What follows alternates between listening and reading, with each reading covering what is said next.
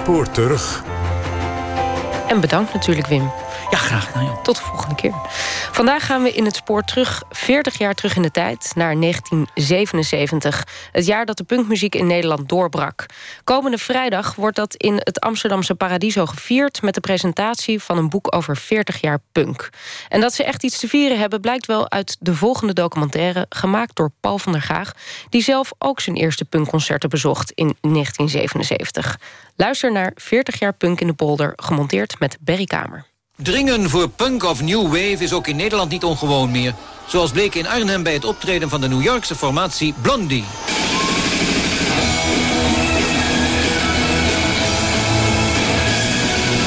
Het Polygoonjournaal over een concert van Blondie. Het is voorjaar 1978 als punk en new wave... als nieuwe rage aan het bioscooppubliek worden gepresenteerd. Een beetje aan de late kant... Want al sinds de zomer van 1977 trokken de nieuwe bandjes ook in Nederland al steeds meer publiek. 40 jaar geleden alweer. De doorbraak van punk. Zelf kwam ik er in het voorjaar van 77 voor het eerst mee in aanraking... toen ik met wat vrienden voor een lang weekend naar Londen ging. Een van ons, Steven Broers, had er al iets over gelezen... en wist waar we moesten zijn. Het was een zaterdagmiddag en wij wilden naar uh, Kings Road. Kings Road in... Uh, in het centrum van Londen. Omdat daar, daar gebeurde het wel. Ik, ik weet niet of het voor jou ook geldt, maar uh, ik had ervan gehoord. En dat moest een soort magic place zijn. En uh, nou, we zijn daar dus naartoe gegaan.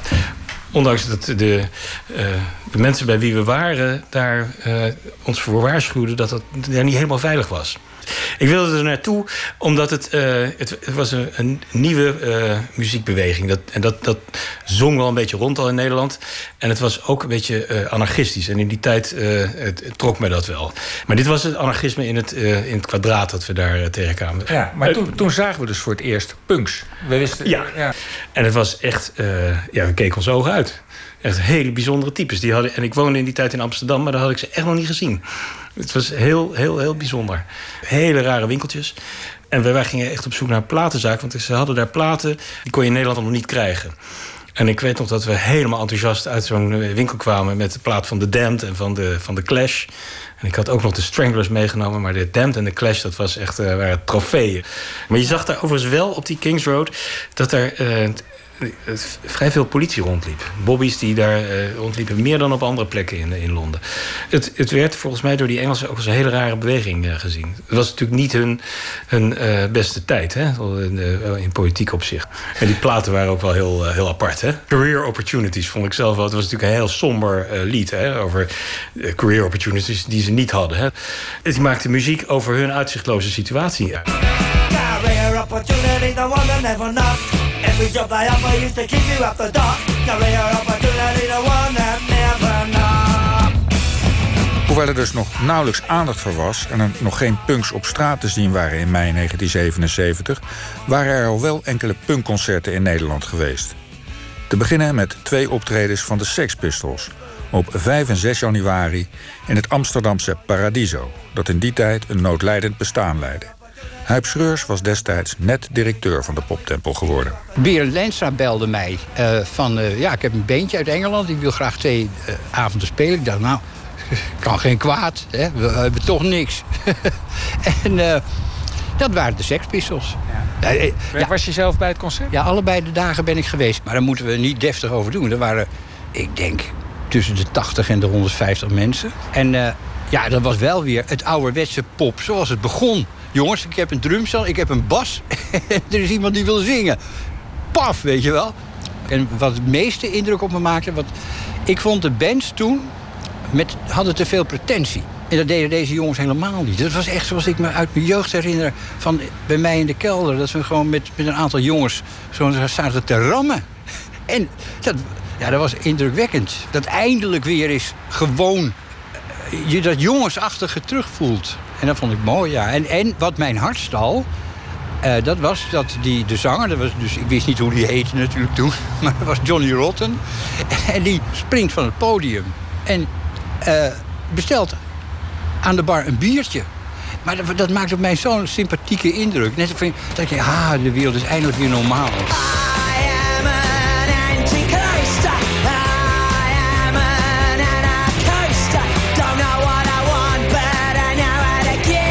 Er was dus nog weinig publiek bij de eerste concerten. En volgens Ver Abrahams, die destijds voor muziekkrant Oor schreef... was een groot deel van het publiek ook nog eens professioneel publiek. Het waren allemaal popjournalisten die zich wilden... Uh, maar eens een keertje wilden meemaken van wat nou punk inhield. En de eerste avond... Ja, er kwam een of ander raar... Een soort, soort Siske de Rat uit Engeland die daar dus van die, uh, van die liedjes blairde. En uh, ik denk, is dit nou punk, weet je? Ik, vond, het allemaal nogal raar. Het, was, het was niet echt dat je dacht van, nou, dit is het. Het is te snel, kort, het was eigenwijs. Maar om nou te zeggen dat ik het goed vond, hm, nee.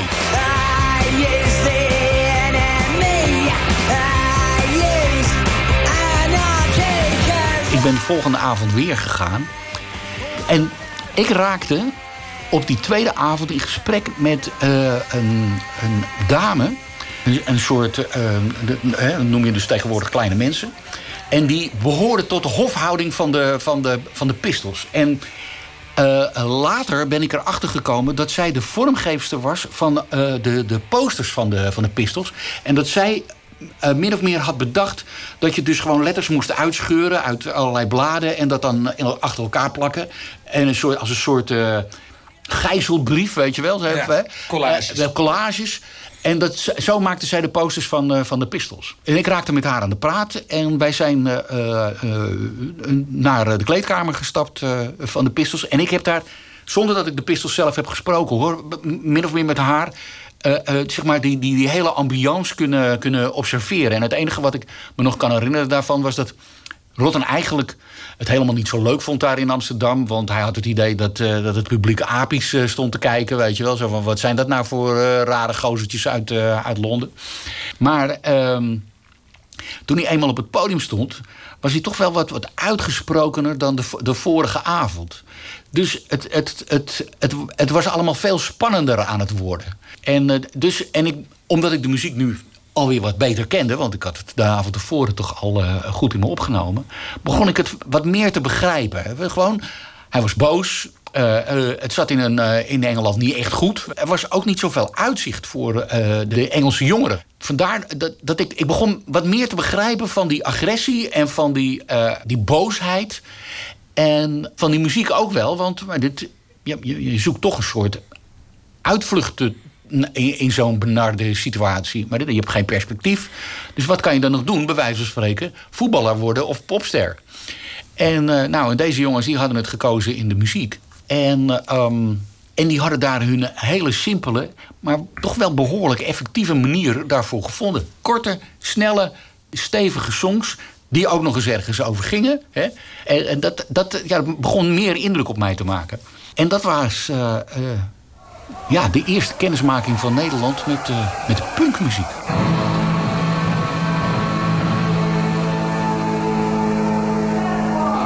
Ik heb ze gezien op donderdag 6 januari 1977. Want ik weet nog, de volgende dag moest ik naar school.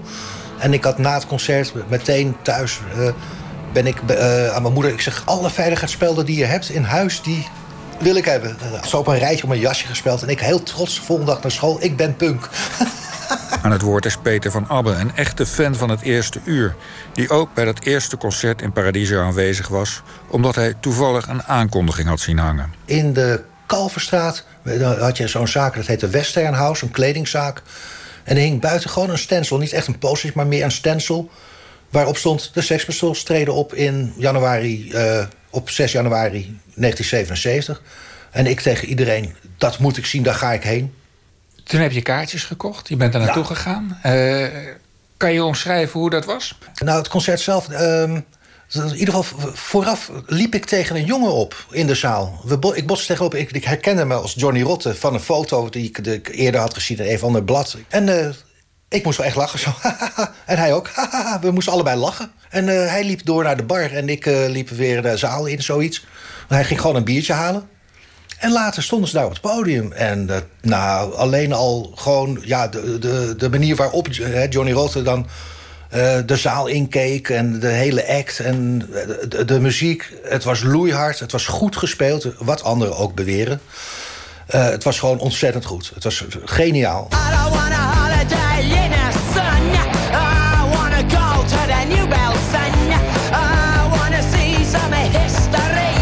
In de week van de optredens van de Sex Pistols in Paradiso staat er ook een stukje muziek aan het oor, geschreven door Peter van Brugge, die aanvankelijk veel moeite heeft om verhalen over punk in het blad geplaatst te krijgen. Ik was in de, in de redactievergaderingen was ik altijd ook druk om uh, te verdedigen.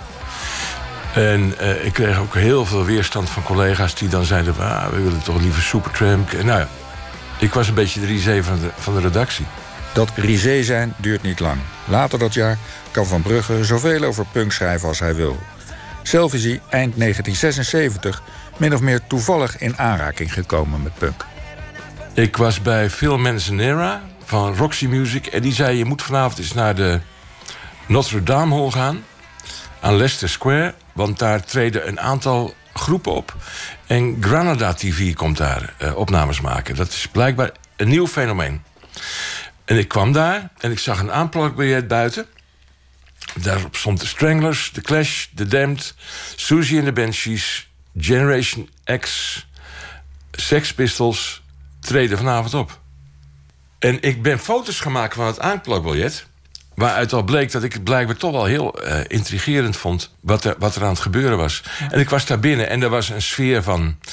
iedereen komt naar iedereen kijken. En ik zag uh, mensen die waren heel raar uitgedost. Ik zag Billy Idol met een notenbalk in zijn geblondeerde haar. En ik zag Susie van de Banshees die daar in kleren rondliep... die ik eigenlijk nog nooit had gezien. Waarbij het idee was dat je je onderjurk over je bovenjurk aandeed. En dat soort dingen. Wat Madonna later is gaan doen. En ik was erdoor gegrepen, omdat het enthousiasme zo duidelijk eraf spatte. Ik zag op het podium zag ik een jongen met rood gepiekt haar, groene tanden en een, uh, een, soort harde blik in zijn ogen die op de microfoonstandaard leunde en dan het publiek inkeek en ze de huid vol schold. Dat was Johnny Rotten. En die speelde dan hun, hun eigenlijk waren het hardrock liedjes, hun liedjes. Ik heb de week daarna heb ik niet verder vandaan al die groepen één voor één zitten interviewen. Het was het lui lekkerland van een journalist die geïnteresseerd is in die muziekstroming. It was 1977, the year of the Queen's Silver Jubilee. There were going to be street parties, people had the day off, and the country was pretty happy with everything that the royal family was doing.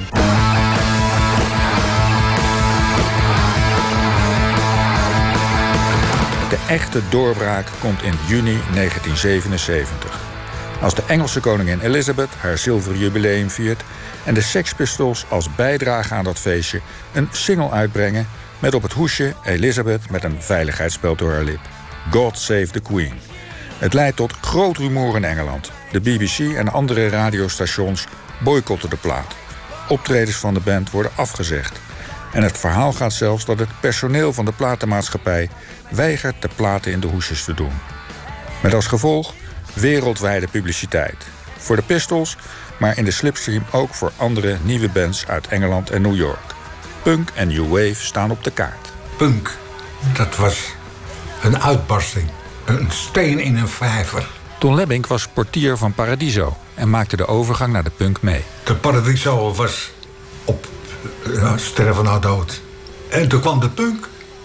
Uh, de punk heeft de Paradiso gered. Er kwam echt niemand. De gemeente wilde al geen geld meer geven. Maar ja, het liep vol, echt uitverkocht. De kaartjes waren niet aan te slepen. Punk barstte los. Je had politieke punk. En je had feestpunk. Politieke punk was Sex Pistols. En feestpunk was Ramones. Ik vond wel mooi wat Ramones het was. Jouw favoriet? Ja. ja. One, two, three, four. In de kleedkamer zat ik erbij. Zitten die Ramones in de kleedkamer. Een hele programma door te spelen. De kleedkamer beneden, dat weet je toch? Jongen, jongen, wat een band. Is je favoriete nummer? Genie is een punk. Well,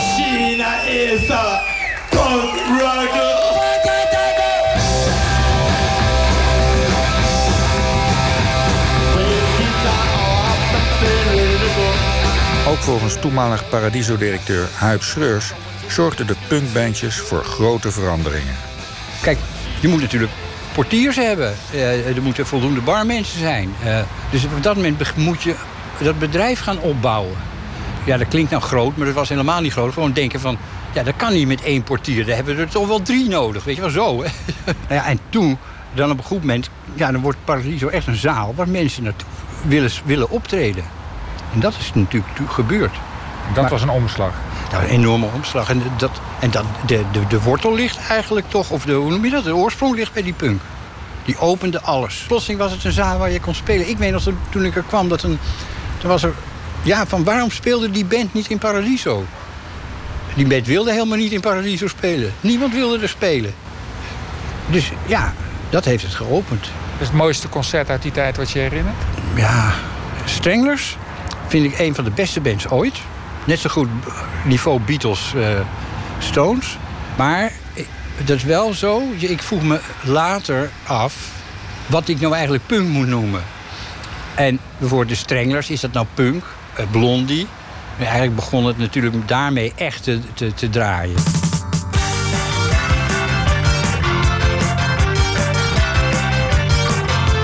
De Stranglers die, die kwamen naar Nederland en zei de platenmaatschappij... Uh, wil jij de interviews uh, verdelen? En dan, dan zei ik, ja, dat is goed. En dan verdeelde ik de interviews onder mezelf. En dan ging ik met die jongens op stap. En dan zeiden ze... maar nou willen we eigenlijk wel weten waar wij platen maken. Ik zei, ja, dat is bij IMI in uh, Heemstede. Ja, daar willen we graag naartoe. Ik zei, ik denk niet dat ze dat leuk vinden. Want ik doe het niet voor niks. Ja, we willen naartoe. Nou, zijn we naartoe gegaan. Jean-Jacques Bunel, die loopt, de bassist, die loopt even een blendend kantoor in. En komt even later terug en bergt een aansteker op en zegt: Ik hou niet van Amerikaanse vlaggen. Ik ren met die man van IMI die, dat kantoor in. En er hing een hele grote Amerikaanse vlag aan de muur. En die had, had hij aan twee punten had hij die aangestoken. Dus wij dat doven. En uh, toen stopte, dat had glorieuze momenten. Toen stopte die man van IMI, die stopte mij 500 uh, gulden toe. En zei, in godsnaam, neem ze mee ergens om te gaan eten. Nou, dat is goed. En we gingen weg. En toen zei ze, hoeveel heb je? 500 gulden. Zei ze, dan willen we graag in die snackbar. En dat hebben ze ongeveer opgemaakt.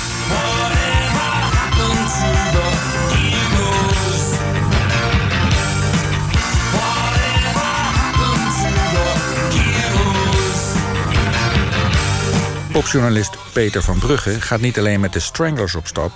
Hij wordt vaker door platenmaatschappijen gevraagd de buitenlandse bands in Nederland te begeleiden. En krijgt allerlei persoonlijke verhalen te horen. De jongens van de Clash, Mick, Mick en uh, Joe. Die, ik zat bij hun op de hotelkamer, die zaten met elkaar te praten. En dan zei bijvoorbeeld Joe: Ik zag mijn vader vandaag nog. Had ik voor zes jaar niet gezien. Hij is een taxichauffeur geworden, zei, zei Mick. Oh, ben je naar hem toe gegaan? Ja, ja, ik ben wel even naar hem toe gegaan. Hij zei, hoi, is met je? En ik zei, hoi, maar ja, voor de rest... ach ja, je raakt zo iemand ontgroend, want ik heb hem ook zo lang niet gezien. Zei hij, waar, waarom heb je hem zo lang niet gezien? Dan zei hij, ja, dat gaat moeilijk en met straatverbod. Dat was het niet, waar, die jongens vandaan kwamen. En hier in Nederland kwamen punks bij elkaar die dat in het weekend waren. Die zaten overdag, zaten ze keurig op de bank op de ING of zo, op de AMRO. En het weekend dan gingen ze uh, scheuren in hun kleren maken. En sommigen die deden zelfs een spel door hun wang. En dat, dat waren ze dan hier.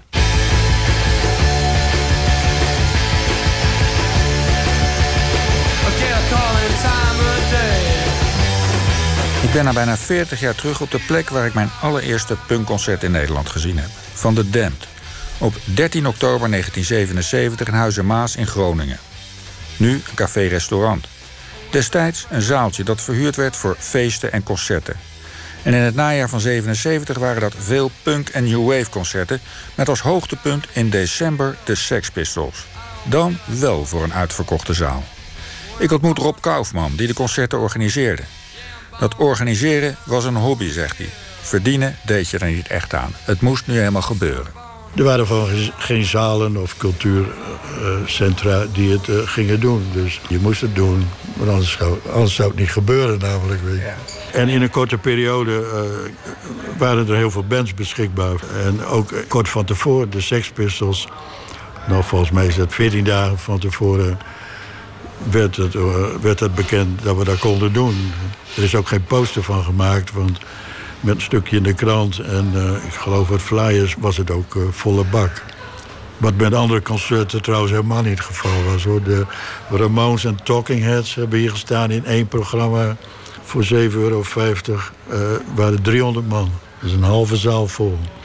Ik denk bij de Dam, maar jij bent er ook geweest. Ja. Dus misschien kun je, ik denk dat de Dam het ook niet vol was hoor. Dat organiseren, dat, dat deed je voor de, voor de fun, zeg maar. Hè. Daar zat verder geen commerciële of financiële uh, uh, drijfveer achter. Want 7,50 entree voor de uh, Ramones en Talking Heads. Daar moest alles van betaald worden. Hè? Want de bar was, was en is van Huizen Maas. Want, uh, volgens mij was de Dem was maar 5 gulden entree. Dem was 5 gulden? Ja, 5 gulden. Nou ja, reken maar weet je wel. Ik, ik ben laatst met mijn zoon, ja. ik ben laatst met mijn zoon naar Ben Howard geweest... In, ja. de, in de Heineken Music Hall, die nu anders heet. Nou, volgens mij waren we 60, 70 euro per persoon kwijt. Jesus loves me, Jesus loves me, but I don't care. Jesus loves me, Jesus loves me, but I don't care, I don't care. Bijkomend voordeel voor Kaufman was dat hij zijn eigen punkband Subway regelmatig in het voorprogramma kon zetten. Subway was toch op dat moment een uh, aardig aansprekend bandje die goed paste in het punk-idioom. Wij waren toen ook gewoon een punkband. En, en hadden ook een single uit. En uh, hebben ook vier, vijf keer in Paradiso gestaan. Dat Subway bestond al veel langer dan de punk. Hè? Dus toen dat punk kwam, heeft die band zich een beetje aangepast aan de nieuwe stroming. Ja, maar niet heel bewust hoor. Zeker niet dat we om tafel zaten en zeiden... hé, hey, daar is punk, dat gaan we nu ook doen. Uh, in wezen zijn we alleen in de punktijd een echte band geweest. Daarvoor was het meer een uh, gezelschap. Maar in de jaren zeventig uh, viel dat op dat moment goed. En zijn we twee of drie jaar een band geweest. Hebben ook door Engeland getoerd. Met eigen nummers en een singeltje en nog een mini-LP.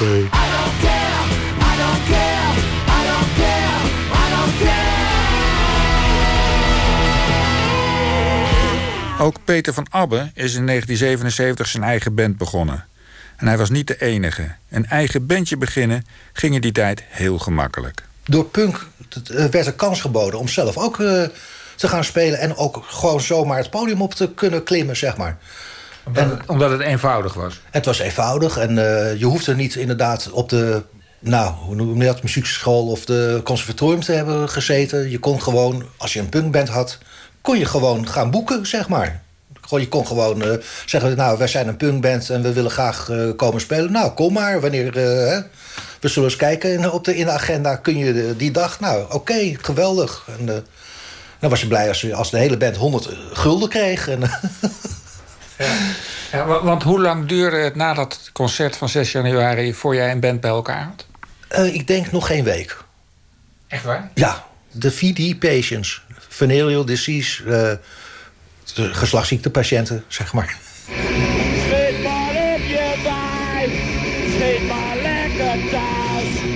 En bij een eigen punkband hoorde ook een punk haardracht. En dat was nog niet zo makkelijk. Ik, ik vroeg me af, hoe krijg je dat in godsnaam recht overeind? En dat is gewoon een kwestie van even een beetje korter knippen. En had het gewoon te lang, dus in het begin probeerde ik er allemaal de, de, troep in te spuiten, dus haarlak. Nou ja, dan stink je een uur in de wind. Niks voor mij, ik hou maar niet van die luchten. Maar ja, toch proberen. En op een gegeven moment was een vriendinnetje... die ging uh, mijn haar knippen, zoals het bij haarzelf ook had gedaan. Ik zei, zo wil ik het ook wel hebben. Zo echt in stukjes, weet je wel. En, nou, een beetje verknipt. Maar het, ja, het was wel de bedoeling. Het was wel zoals ik het hebben wilde. Ik heb zo'n periode gehad, vooral in je punktijd... dat ik dan een uur voor de spiegel stond... om inderdaad plukjes en pieken erin te draaien. Gewoon met een beetje spuug of bier of wat dan ook. En dan stond ik een uur voor de spiegel. En dan ging ik naar Paradiso.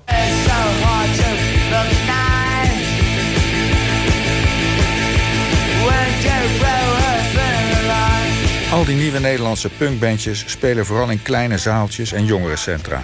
Maar vanaf november 1977 gaat ook het opgeleefde Paradiso ruimte bieden aan nieuwe Nederlandse bands. Gepresenteerd door Ver Abrahams. Ik schreef voor oor en ik belde elke 14 dagen op naar eh, Paradiso om te vragen wat het programma was. En uh, zij wisten dat ik me heel erg druk maakte ook over de Nederlandse popmuziek. En zij vroegen mij om concerten te, te presenteren van uh, optredens van onbekende bands waarvan wij vonden dat het leuk was om daar te spelen. Dat heette eerst woensdag gehaktdag. En ehm, daarna heette het D-Day. Een soort aanval op de Nederlandse gevestigde bands. En op den duur werden dat dus steeds steviger bands. En kwamen er dus op een bepaald moment... Uh, de, de, de punkbandjes kwamen bovendrijven. Nou, dat was echt na de vakantie. Daar kwamen dus gewoon plotseling 200, 300, 400 mensen op af. Als wij maar achter die namen van die bandjes punk zetten... dan liep het dus vol. Maar het waren dus bandjes vaak die dus voor het allereerste keer optraden. En ik kondigde al die bandjes aan. Want, uh, en dat deed ik. Niet omdat ik zo graag op het podium wilde staan. Maar dan hadden ze in ieder geval een gezicht. Uh, zodat ze op mij af konden komen om te vertellen van dat die pint of te gek of helemaal kloten was. Maar ook dat er dus me uh, mensen op mij afkwamen en zeiden van... hé, hey, ik heb ook een band, mogen wij hier ook spelen? Ik was dus het aanspreekpunt voor dat soort avonden. En dat creëerde voor mij de mogelijkheid om al heel snel op de hoogte te ragen van allerlei soorten bands en mensen te ontmoeten... om, om te zorgen dat ik uh, weer nieuwe aanwas had. Want we hadden elke week een concert. Ja, die bands ontstonden echt in rap, rap tempo. Ja, ja. Als paddenstoelen. Echt waar, ja. Dat ging heel hard, ja. It's so hard for you to see When the truth is your enemy Godverdomme, ik ga kapot. Heel de wereld is verrot. De ellende kankert voort. Voor mij is punk het laatste woord. Den uil mag van mij doodvallen. Die rotte bende kan het zonder hem ook wel verknallen. De regeringsbeleid kankert wel voort. Voor mij is punk het laatste woord. Hitler is nog lang niet dood. En Gods macht niet meer zo groot. Jech, de oorlog bloedt wel voort. Voor mij is punk het laatste woord. Ik grien, ik kots, ik walg, ik baal. Jullie kunnen stikken allemaal. Ik doe niet meer zoals het hoort. Nee, ik geef punk het laatste woord. Dat is hem. Dat is het eerste gedicht wat ik in de Koekrand heb gezet. De Koekrand is het eerste Nederlandse punktijdschrift... waarin Diana Ozon haar punk poetry vanaf september 1977 publiceert. Ze heeft in die tijd al een opvallend punk-uiterlijk. Maar dat had ze naar eigen zeggen daarvoor al. Ze werd voor punk uitgescholden... nog voor ze er zelf ooit van gehoord had omdat ik uh, mijn haar uh, heel, heel woest had, had zitten. En ik, uh, ik droeg uh, opzettelijk uh, versleten kleren, want ik had iets, iets met mode. Ik ben ook naar de modeafdeling van de Rietveld daarna terechtgekomen. Het, het week af van de gevestigde norm. Dus toen jij met punk in aanraking kwam, sprak dat wel aan? De muziek sprak mij heel erg aan, want het was dezelfde boosheid die er in mij zat. Een soort stoermomdrangachtig angry young woman.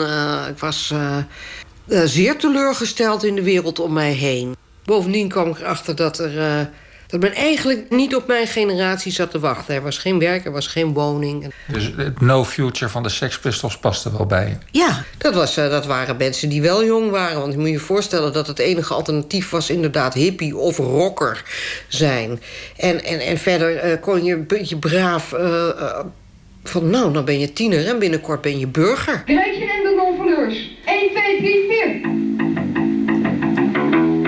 Ozon gaat niet alleen punkgedichten schrijven, ze zingt ook in een band... en in de kelder van het kraakpand waar ze woont wordt een punkclub geopend.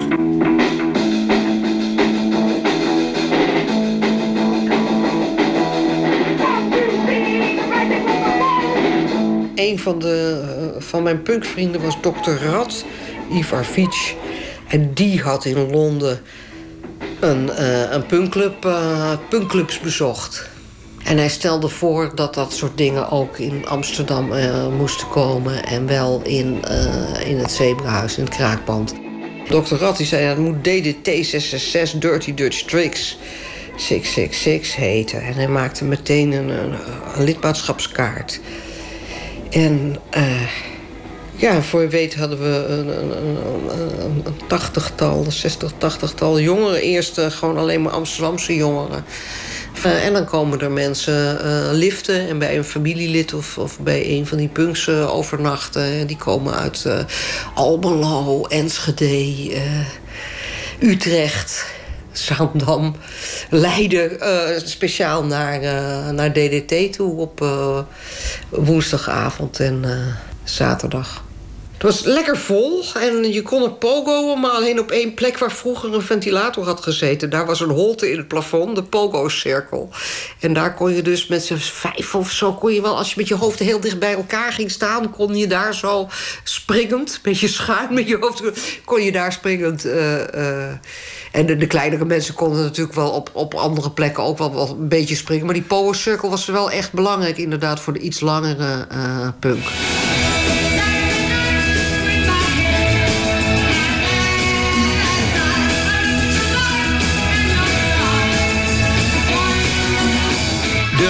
Voor deze op rock and roll voortbordurende muziek en alles daaromheen heeft in de hoofdstad geleid tot de vestiging van een punkwinkel die over gebrek aan belangstelling niet te klagen heeft. De cliëntele die de symbolen van de rage zowel in kleding als uiterlijk uitbundig etaleert, vindt in deze winkel alles waarvoor ze belangstelling heeft. De Rozengracht in Amsterdam. Naast me staat Hansje Joustra. We staan hier voor een koffieshop, maar uh, een kleine 40 jaar geleden was hier een andere winkel gevestigd, hè? de jouw winkel. Ja, dat was No Fun. Ja, en No Fun? Dat was een punkwinkel. Dat was de eerste punkwinkel in Nederland. in artikelen met punk, maar wel het liefst een platenwinkel was de bedoeling. Ja, want jij werkte daarvoor voor RAF. Ja, zeker. En, en daar, daar werden al punkplaatjes geïmporteerd? Absoluut. En, en daar botste het publiek een beetje. Dus de, zeg maar de country rock mensen met, met de punks, om het maar stom te zeggen. En toen uh, dacht ik van dat moet uit elkaar getrokken worden. En dat is zo geschied. Iedereen kwam hierop af, ook van buiten Amsterdam en uh, ook buitenland. Die kwamen echt gewoon hier naartoe om platen te kopen. Was de bedoeling. Maar de Amsterdamse punks die kwamen hier om een biertje te drinken. Ja, jij verkocht ook bier? Nee, nee, helemaal niet. Dat deden ze bij de kruidenier in twee huizen verder. En die, maar die zitten lang aan de Riviera, denk ik, daardoor. Ja. Je verkocht niet alleen platen, hè? Nee, we verkochten uh, dus t-shirts van Vivian Westwood. Gewone t-shirts, gewoon uh, met, met de naam van een band of een nummer erop. En ook uh, allerlei tijdschriften. Gewoon alles wat met uh, punk te maken had, uh, verkochten. Nou, hij heeft No Fun niet zo lang bestaan. Nee, ik denk ongeveer anderhalve, twee jaar. Want ik had er op een gegeven moment wel genoeg van omdat het gewoon, ja, dat was gewoon elke zaterdag en vrijdag was het gewoon uh, een chaos erbinnen. Dus de mensen die echt om platen kwamen, die kwamen helemaal niet meer uh, echt aan bod, zeg maar. Het was een soort jeugdhonk voor punks. Eigenlijk wel, ja. ja.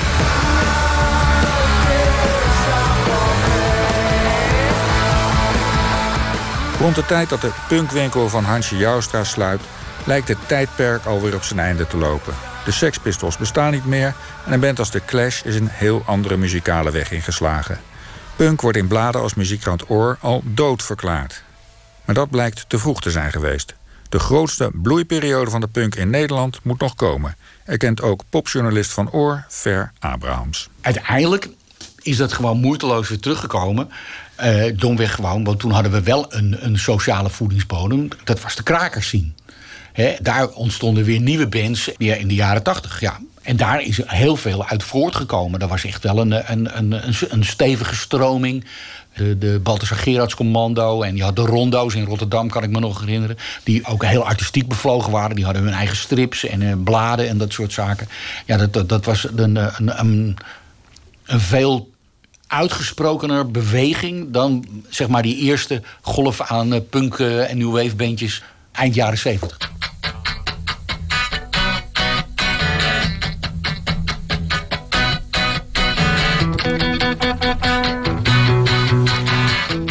Dit was 40 jaar punk. Met dank aan Oscar Smit, die Paradiso de punkjaren schreef. Bij de presentatie vrijdagavond de 29e treden de Sex Pistols op. En daarmee zijn we aan het eind van OVT van zondag 24 september. Vanaf volgende week gaat OVT vier weken op tournee vanwege de Maand van de Geschiedenis. En wilt u volgende week in het Openluchtmuseum in Arnhem komen kijken... meld u dan aan via ovtlive.vpro.nl. Straks de perstribune van Max. Wij volgende week weer.